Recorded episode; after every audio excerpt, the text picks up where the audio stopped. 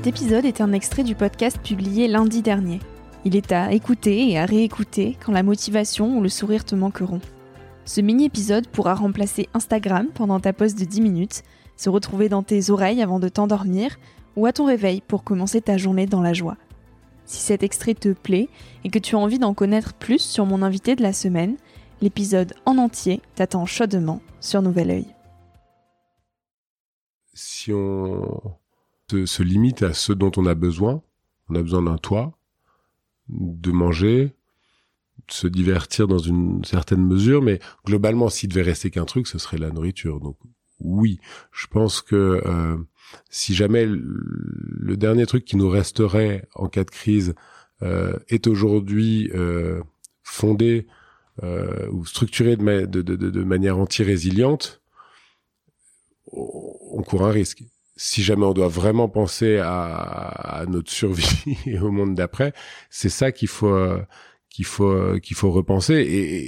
Et, encore une fois comme vous le comme tu le disais tout à l'heure la bonne nouvelle c'est que on a toutes les solutions. Enfin en gros l'agroécologie présente tous les avantages. Elle régénère la biodiversité elle capte du carbone elle préserve la santé des gens elle produit de l'eau potable elle crée de l'activité ou de l'emploi comme on veut.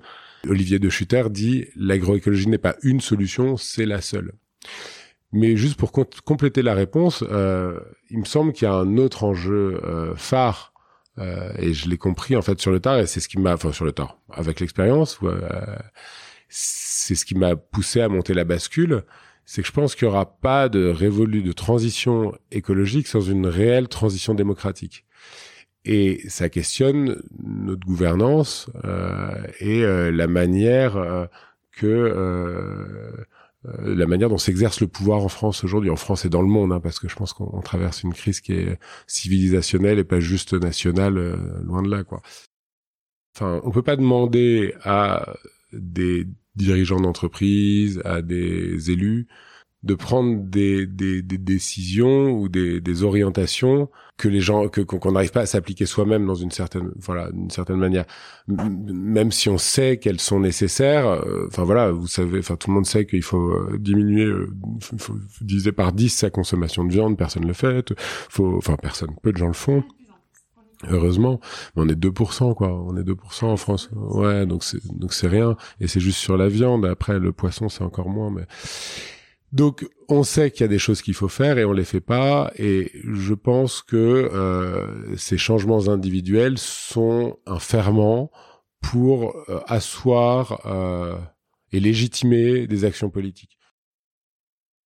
Dans chaque projet que j'ai fait, Bluebees, on a cassé le monopole bancaire, Ferme d'avenir, on a on a fait péter. Euh, Je mettrai tous les liens de tes projets dans, dans la barre d'infos. Ouais, on a Ferme d'avenir, on a fait péter des standards, euh, la, la bascule pareil, euh, ça a donné beaucoup de jeunes de la bascule étaient dans la primaire populaire, dans la convention citoyenne, la communitrise, on tord le bras du gouvernement. En gros, toujours moi dans les projets et là Sailcop c'est quand même le, le, le, projet rigolo du moment c'est on relance le transport de passagers à la voile donc là on, on achète des bateaux et on propose aux gens d'aller en Corse voir à New York euh, à la voile.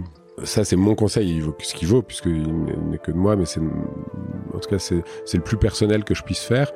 C'est que quand tu es convaincu qu'un truc doit exister, qui fait du bien, qu'il existera si jamais, enfin, moi, souvent, je me suis dit, putain, mais ce truc, si dans 30 ans, il reste encore des hommes sur cette planète, ce dont j'ai toujours euh, aimer à douter. S'il reste des hommes sur cette planète dans 30 ans, et eh ben en fait ce truc existera. Donc, mm. faut le monter.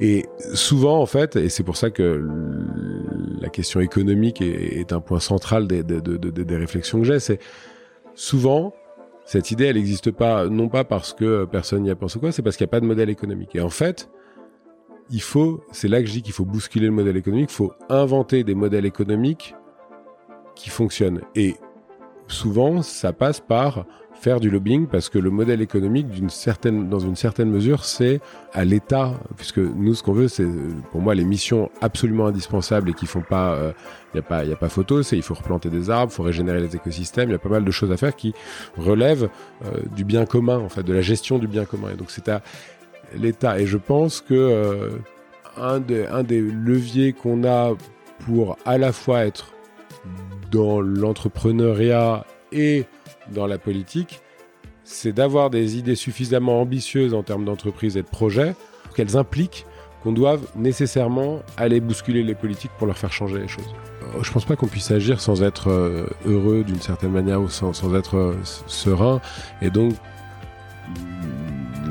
les petits gestes du quotidien, commencer par, par avoir de l'empathie avec, avec ses, semblables et, par être bienveillant et par essayer de, distiller des gouttes de bonheur un peu partout autour de soi. C'est une première chose. C'est évidemment loin d'être la solution euh, à tout ça, mais je pense que déjà on irait mieux collectivement euh, s'il y avait plus moins de, de, clivage, de haine, etc. Et ensuite, euh, évidemment, il y a, y a, des choses concrètes qu'on peut faire, euh, soit pour diminuer son empreinte, hein, on le disait, arrêter la viande, arrêter l'avion, etc. Et euh, mais en fait, c'est aussi savoir où est-ce qu'on alloue son énergie et son temps. Et il y a aujourd'hui des métiers dont on sait pertinemment qu'ils sont toxiques, euh, qu'ils produisent juste des, voilà, des, des, des, des, choses innécessaires et polluantes et, euh, et, euh, et, sans doute euh, qui, créent des, disparités sociales. Bref, donc tous ces métiers-là, faut éviter.